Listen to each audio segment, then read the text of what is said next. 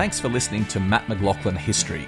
Become a subscriber to receive exclusive bonus episodes, ad free listening, early access to all episodes, and special member only events. Click on the link in the show notes or visit patreon.com forward slash mmhistory. Ready to pop the question? The jewelers at BlueNile.com have got sparkle down to a science with beautiful lab grown diamonds worthy of your most brilliant moments. Their lab grown diamonds are independently graded and guaranteed identical to natural diamonds, and they're ready to ship to your door. Go to BlueNile.com and use promo code LISTEN to get $50 off your purchase of $500 or more. That's code LISTEN at BlueNile.com for $50 off. BlueNile.com code LISTEN. I believe that this nation should commit itself to achieving the goal before this decade is out of landing a man on the moon and returning him safely to the earth.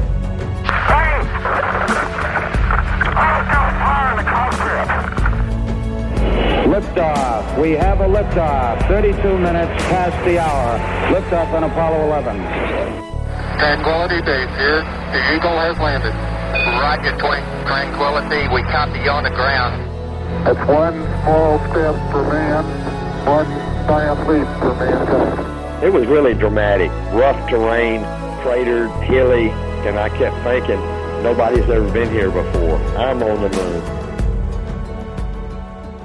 Hello, everyone. Welcome to Living History, a special episode of Living History, which comes hot on the heels of the series of special episodes we've done about the 50th anniversary of the Apollo moon landings. Now, if you haven't listened to the other episodes in this series, please go back and do so because they're just incredible. We've got interviews with NASA historians, with scientists, and most importantly, with Charlie Duke, Apollo astronaut Charlie Duke. Charlie flew to the moon and landed as part of Apollo 16. He was the 10th man to walk on the moon. He's one of only four men left alive who have set foot on the surface of the moon. So go back and listen to Charlie talking about his experiences in the entire Apollo program. And like always, if you're enjoying what we're doing on Living History, a personal plea from me, please subscribe. Please click that subscription button, and that means you'll never miss out on an episode we've got coming up. And also, give us a star rating, give us a review, click on those stars. Hopefully, we're worthy of five stars, uh, and write a few words about us because that puts the message out there to other people that we're doing some hopefully interesting stuff on the podcast and just means we can create more great content.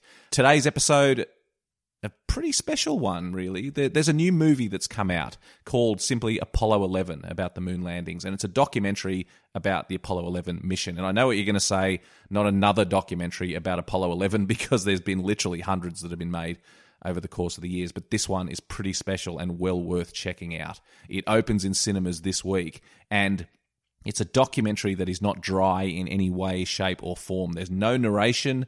There's no boring historians like me just talking about the moon landings. It's all told from the perspective of the astronauts with some incredible footage, most of which has never been seen before, and some pretty clever audio tricks as well. So, the people who made this film have done a wonderful thing. They've uncovered this incredibly high definition footage that most of which, as I said, had not been seen before. And then they've also catalogued thousands and thousands of hours of audio from mission control, from the astronauts themselves, and then they've married the two together.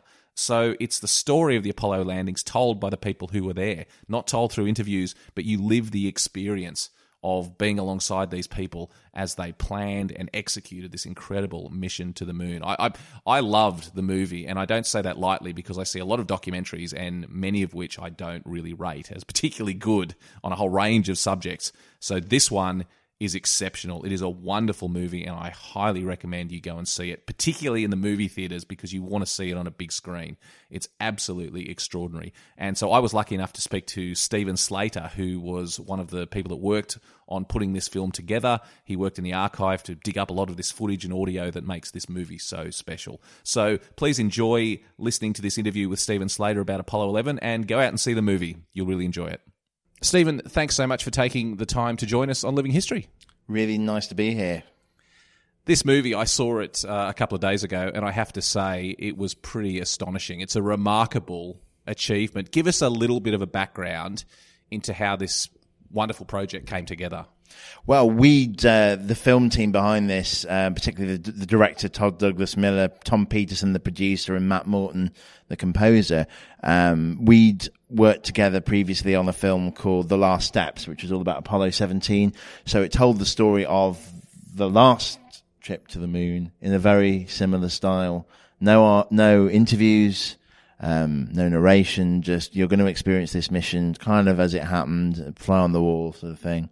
Because that's quite unusual, isn't it, for this style of documentary? There's a lot of documentaries around at the moment about Apollo, and a lot of them are talking heads, very dry. The astronauts saying the same old stories again and again, and uh, sound bites. Um, yeah, I. You obviously I, had a very different vision with what you wanted to do with this film. Yeah, well, t- I mean, it's really it's Todd's. I suppose that this style is kind of Todd's vision because we did it with Apollo 17, and and I'm I'd worked on uh, other space documentaries. I've become a bit of a kind of pigeonholed as as someone who's a specialist in that area, particularly with the archival. Um, I worked on a documentary called The Last Man on the Moon, which was about Gene Cernan, who was the commander of Apollo 17. And actually, it was Todd who approached me and said, you know, we'd like to do something just with the Apollo 17 archive. And I had, I had a huge collection of, of this archive. I was like, yeah, go at it. And I don't always, I'm not always expecting huge results when I, when people ask, you know, to work with me or whatever. And then they came back a few months later. Well, first of all, I saw seen a rough cut and I'd, I'd given notes and that kind of thing. But we, we premiered the film at the Hamptons Film Festival in 20, 20 late 2016. And it was just a beautiful piece of work. I was so, so impressed by what they, they'd done. And actually, it was in the bar in East Hampton after the screening. I just said to Todd, "Look, I've I've I've done a lot of work primarily with the 16 millimeter, 16 millimeter film shot in Mission Control during Apollo. So we can go into that in more detail, but basically, though it was B-roll film that cameramen, NASA cameramen would shoot, and I'd undertaken this crazy project to try and manually add sound to this footage. That they didn't have sound recordists. I just wanted to know what the guys were saying, what and and have it in the correct historical timeline. And I done that in my spare time for the previous few years. And I said to Todd, look, 50th anniversary is coming up. We could do, so I think we could do something quite special with using that and the, just the onboard film and similar style that we've done with the last steps. And then it mushroomed into what, what you saw the other day, which is like a giant screen experience with all this 70 mil film. So basically, just to as as I saw it, it was a, a collection of absolutely astonishingly high quality footage from the 70 mm footage, amazing color footage, and then it basically was a documentary that told the story of Apollo 11 without narration, without boring interviews. It was just, and I found it an incredibly engaging way to tell the story. This combination of wonderful footage, most of which hadn't been seen before, and then, as you said, the, the audio as well. So you could you could hear what the what the, the guys in Mission Control were saying. You could you could hear how the astronauts were responding.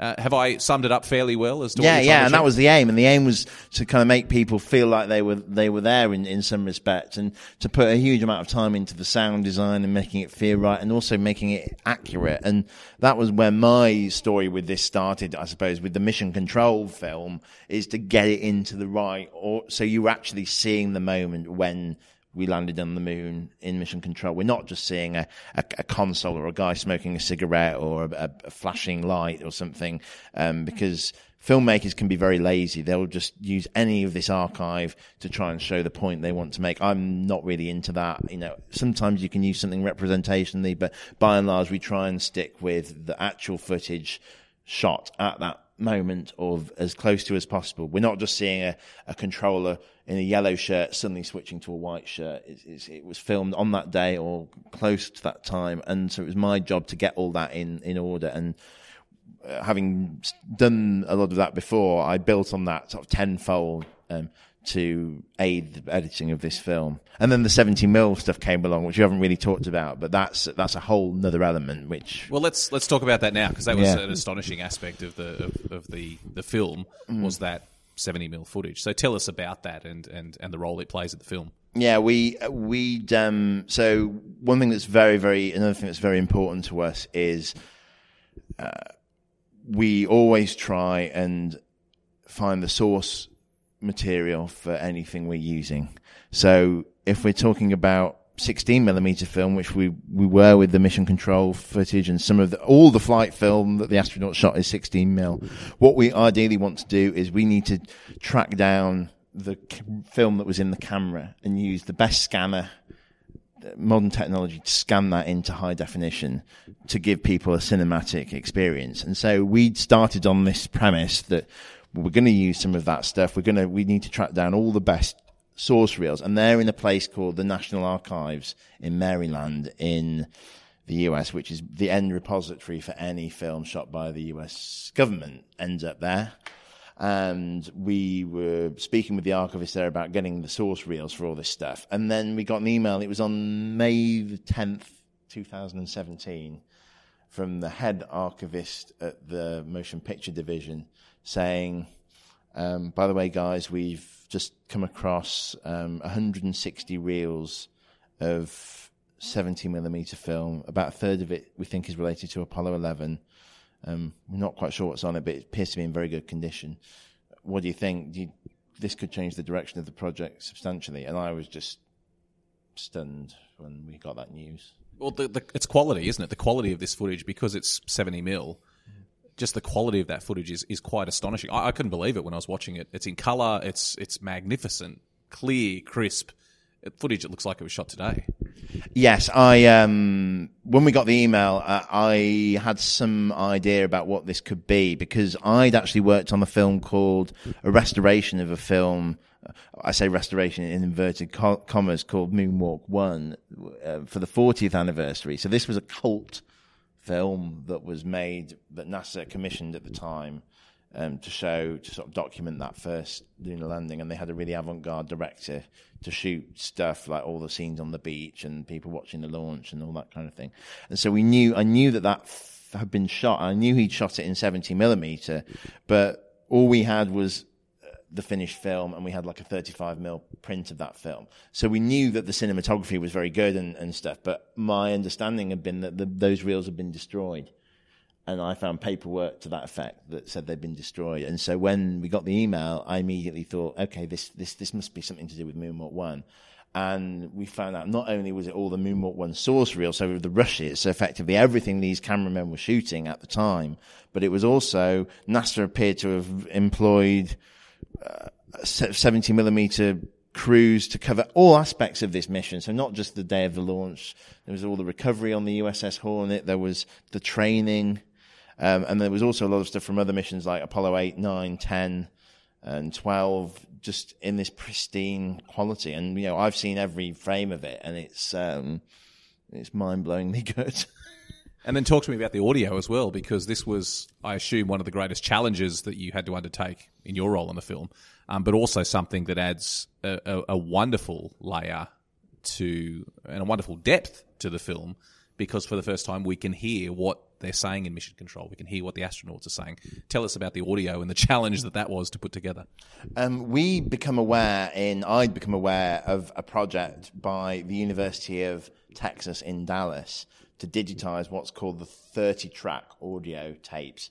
So these are basically all of the controllers in that room um, have, have headsets on, and then there's another back room of their support teams that have headsets on, and that audio is all going on to 30, it's actually 62 tapes running concurrently with 60 channels of audio, which adds up to 11,000 hours, hours of audio through the whole mission a colleague of mine, Ben Feist, who um, is from Toronto, I provided him with all of this raw audio. So literally, they they'd this team at the University of Texas had designed a playhead to specially play this stuff back. Like one didn't exist, so it was a huge research project to get the audio off this off these tapes.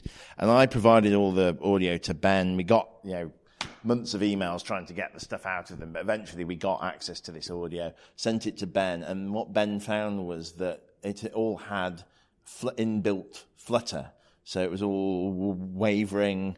Um, it wasn't good quality. There was some problem with the playhead. He would be the person to, to describe all the technical machinations behind that. But what it meant was that we couldn't lock it into the mission time. So he actually found a software. He's a software developer, but there was another man he found in Europe who had written some code that could correct for this flutter. And he did that across the entire nine day mission. So now that allowed me to go, or Todd, or anyone, the director, to go to any point on a project and find out what was happening and what those guys were saying at any point in the whole mission to within so, because it was also locked to the timeline of the mission. And so it was we couldn't have done it without that that work to, to sort that out. And actually he's now um, launched a website called apolloinrealtime.org where you can you can go to any time in the mission and you can on off those controllers and, and listen to what they're saying. And all the synced mission control footage is also there. So that's the final element to this is to make something that we can visually see in the film. I would then, I could then use that and, and lip sync to controllers who were, um, so it might be, let's say the, uh, FIDO officer or the retro officer. There, there's a shot of him gold fishing. Um, we think it's around 102 hours into the mission. I'll go to that to Ben's timeline, isolate his audio, and try and lip sync it to when he might be speaking. And, and nine times out of ten, we, we managed to do that. It's absolutely extraordinary. The effect that that has on the film is it's a documentary, but I had to remind myself that it wasn't a Hollywood blockbuster Yeah. because there's just so much going on and you're so immersed in it. The soundtrack was amazing as well. The, the musical score, it, Yes.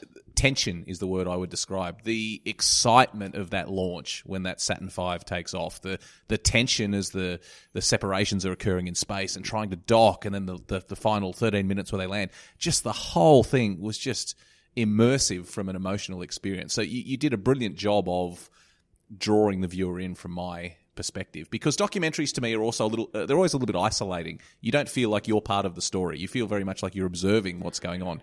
But um, in this one we definitely were um, you definitely were drawn into the story um, and and felt very much a part of the story. Was that an effect that the whole team was going for with this documentary?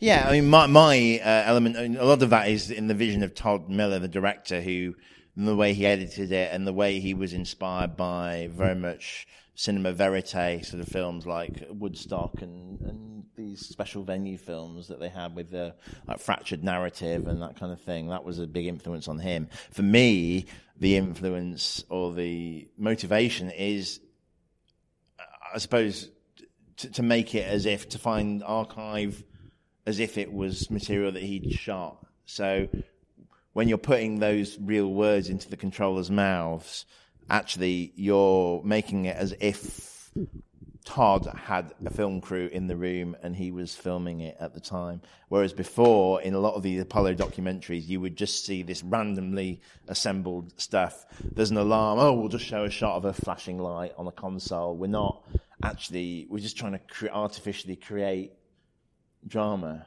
And that's lazy filmmaking for me. This is g- getting back to the roots, the original source, and you know, finding the source reels and everything's all very important to me. So that's where I put my focus, and then hopefully it lifts the project. what was your biggest technical challenge during this film stephen Well, personally, uh, the syncing of the audio is is just an immense um, uh, psychological th- problem in many ways. You're trying to read people's lips. You're looking at for reference points. You have to have a completely um, unnatural understanding of. What was going on? You have to be very sad in many ways. You have to not have much of a social life because you could spend like four days just trying to match up one bit of audio. Because I think people don't really understand when they see someone speaking in the film. It wasn't like that originally. It's had to be essentially created from scratch, and I've I've done that. So that's the that's the thing I, I'm most proud of. But also was was the biggest um, biggest challenge. I mean, technically scanning the eight scanning at 8K the 70 millimeter film was a huge, huge technical challenge. I mean, I'm I'm not taking any of the credit for that. We had a team in New York who designed a custom built scanner that could deal with this stuff and because it's the only one that exists and uh, it could allow them to scan this material at a, in a reasonable time frame and get us to use it in in in the film and it was the data rates and the the disk space to sca- to store all that stuff is just mind blowing. It was like there's over a petabyte of data from, which is a thousand terabytes of data of all this stuff. Just astonishing. I mean, in the in the film itself, let's talk a little bit about some of the things we saw on the screen because I was quite surprised at a, a number of aspects. One of the things that struck me when I was watching the film is, in spite of the seriousness, in spite of the of what was at stake during this mission, how much humour came to the fore. There were often little jokes and pithy comments made. I, I remember the scene where Buzz Aldrin was going down the ladder onto the moon, and he actually was making a comment about how I've been careful not to lock the door behind me because we will want to get back up here. Uh, did you did you find that when you were making the film that I was I was surprised by the the levity that often injected itself into these very serious moments. Did you find that in your uh, experience with this footage and audio? Yeah, and you, you, there was a lot of off guard moments. I mean, Mission Control, you'd hear a guy just calling his um, calling his wife to say what time he'd be home because they would do that, and it would somehow have been recorded on the in the official record. Um, the astronauts have been portrayed a lot as sort of automatons. I mean, even Neil Armstrong, I think it was in First Man, he comes across as this is the Ryan Gosling film. He comes across as very serious with no sense of humour. I don't find that at all. I, I think he had a really good sense of humour, and he's understated but dry, and uh, it comes across when you're really familiar with the audio. Do you feel that you're closer now to these men as human beings. As, as we say, these are some of the most famous people in the world, the, the first men to walk on the moon. Do you feel you now you now know more about them as human beings through this process of creating this film? Uh, yes, uh, yeah, I do. I mean, I um, I actually met met Buzz Aldrin a few weeks ago for the first time. And that was quite a quite an amazing moment, and they they were involved with um, with screening the film and, and helping with the technical accuracy of it. Um, yeah, I always you you you learn something new every day. You listen to this stuff, and uh, yeah. So the the answer is yes, emphatically, yeah. I thought something that also came through in the film was the uh, the the idea that this wasn't just an American project. Obviously, it was America that was seeking glory in landing on the moon, but constant mentions throughout the film of mankind, the plaque that they left. We came in peace for all mankind. Do you think that the that that's part of the Apollo story? That it was something bigger than just the Americans? Mike Collins has given quite a lot of interviews where he talks about the astronauts embarked on a worldwide tour called the Giant Step Tour shortly after they came out of quarantine in the autumn of 1969. And Australia was one of the places they came to visit. They visited Sydney and, and Perth, and there's a lot of very good film of them. Um, but they also went to the Middle East. Um, uh, they went to Canada, the UK, Europe, and everywhere. Mike Collins would say that people said, "We did this, not Americans did it. We did it. It was we, mankind, did it." And yeah, that struck me as quite quite powerful. That people were subconsciously associating associating it even at the time with with everyone, not just the US when you look back on the finished product of that film now, what are the what are the special moments for you? What are the moments in that film that you're most proud of? Were there any moments that that you were really delighted to bring to the screen for the first time? What are those special moments for you in the film? Um, my favourite archive is actually you'd expect me to probably say something about to do with the space mission. It, it's not at all. It's actually the film of the public at the time arriving at the launch site on the beaches near um, Cape Kennedy, station wagons, um, glasses and haircuts in that um, period um, fashion. Uh, it, it blows me away that because it's like a time, real time capsule of the time. You're someone at the time said we're going to get we're going to document this in the best way we can Uh, it's a time capsule so that in in the future people will be able to see what was what it was like at this time when we did this amazing thing. I agree with you that the for me the the biggest impact was actually the first half of the film, not the moon landing, but the the first half when you saw the astronauts getting ready, when you saw them, yeah. you know, when you saw the huge Saturn V being loaded into place, when you saw the, the incredible chopper footage. There's a there's a great scene of a helicopter flying along, filming holiday makers who'd come out to watch the launch. People getting out sandwiches and picnics and, and getting set up for the launch. The, the obviously the moon landing um, sequences of the film are very engaging. They always will be, man landing on the moon. But that first half to me, when it was showing those extra elements that uh, that you don't normally think of, I thought that was an absolutely extraordinary part of the film. Well, that was the main public interface was was the launch. That's when people got to experience this thing. Um, people experienced the moon landing itself, the walk on the moon, at, at, a real remove. They were watching it on ghostly black and white television sets. Um, there are, God knows how many documentaries are coming out. As we're speaking, it's the week of the um, of the anniversary, and uh, uh, it's just every every other night there's something new on. And these documentaries they tend to show shots of people around the world watching the moonwalk and while it was clearly a very special moment, it leaves me cold a little bit because I just feel like a lot of people's memories about that are, are quite rose tinted. It probably was actually quite boring. it was very technical. It wasn't it went um, for a um, long time as well. It took a, the, the, broadcast of the moon landing went on for yeah. I mean, time. there's a lot of time when they're not saying anything, and it's not um, it's not the edited piece that we've we've done. Um, clearly, it was it was a, it was a impactful moment for people. But I think something like the launch, when you can see people actually experiencing something viscerally rather than someone watching a TV screen, that, that means a lot more to me. There's also a very strong technical reason for that to be so compelling because when you're on the ground before the vehicle takes off, they've got lots of cameras, they've got lots of people filming, whereas obviously once it's just three blokes up in space, they're limited to what they can record. So I was just blown away by the the breadth of what they had shot in the lead up to the launch. It was absolutely incredible. Yeah, I mean, there's there's there's um that, that first thirty minutes for me is is probably the highlight, I would say. Um, and you could you could say that it's, it's, in a way it's all downhill from from there, but I don't agree. I mean, I think it's uh, some of the scenes of recovery, for example. I um, my, my personally my favourite scene in the film is the rendezvous.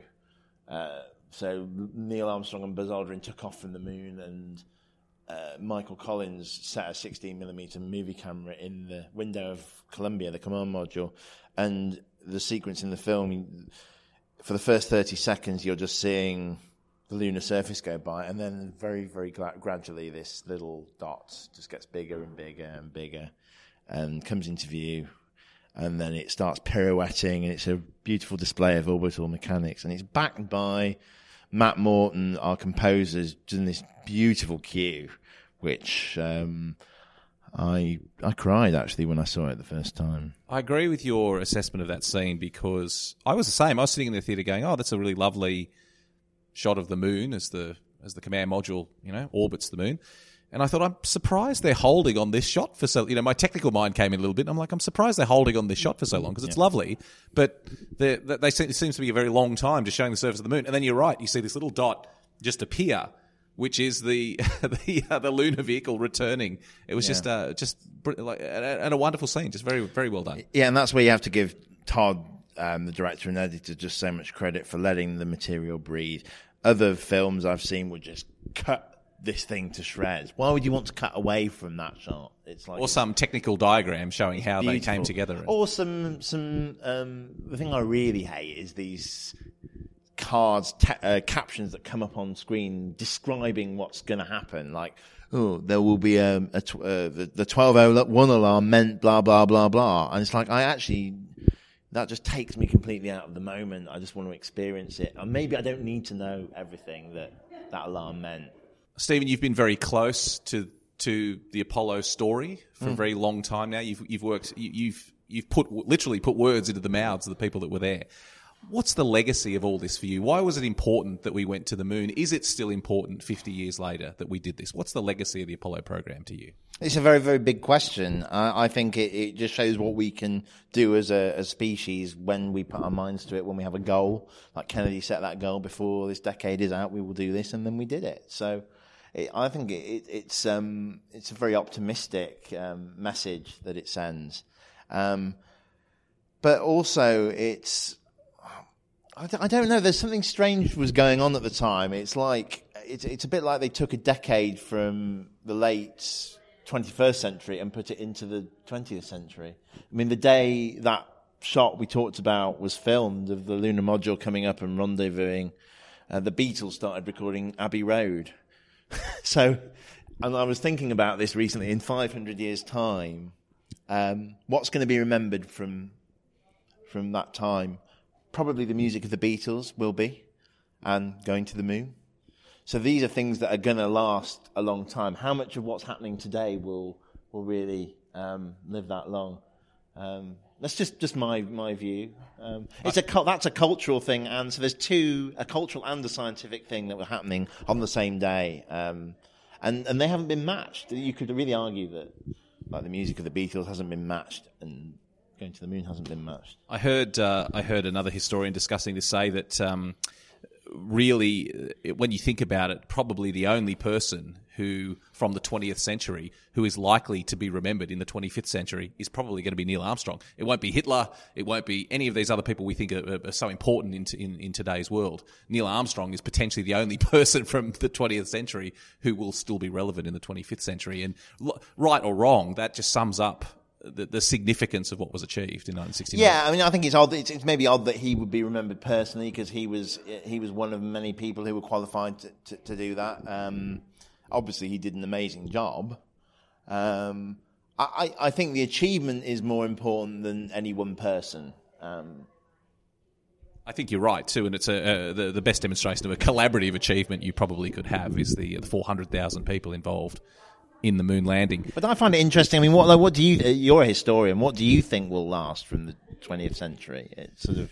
That's a really good question. I think I think things. I think the dark moments like World War II and Hitler. I think endure. I think we always, as humans, remember those dark moments, and maybe that's where Apollo comes in. Maybe in what was a very dark century, the you know the 20th century was was characterized by wars and death on a destruction on a scale we'd never seen before, and maybe that's why Apollo shines out because it was a demonstration of people coming together. And even the fact that it began in this sort of uh, space race and the Cold War, it, it grew out of that, but became something so much more. So I'm hopeful as a historian that Apollo 11 is a representation of the good of mankind in a world where we tend to focus a lot on the negative. I, mean, I, I agree, but I mean, I would also say that it was a quite an ephemeral thing. I mean, people forget that three years afterwards, when Apollo 17 went to the moon, everyone had moved on. People weren't watching. People, we are, we are very ephemeral as a, as a, as a species. So I, I, I think it's interesting seeing having all this reinterest again 50 years later. And I mean, hopefully our, our film, um, contributes to that. But will people move on after the anniversary and be think, not think about it again until the 60th? I don't know. Is it, is it something that's always in people's minds? I don't know. I'm really, I'd be interested to find out. It's a, it's a very good question, but what I should say is, for the time being, while we are interested, go and see this film. It's an absolutely extraordinary achievement, and uh, the film is open uh, opening this week across Australia. Uh, and Stephen, your contribution to it was absolutely vital, obviously. And it, again, we're talking about great collective achievements like the Apollo campaign. This film is another one. I, I thought it was absolutely brilliant. And just thank you so much for taking the time to talk about it today. No, it's been a real pleasure. Thank you for having me.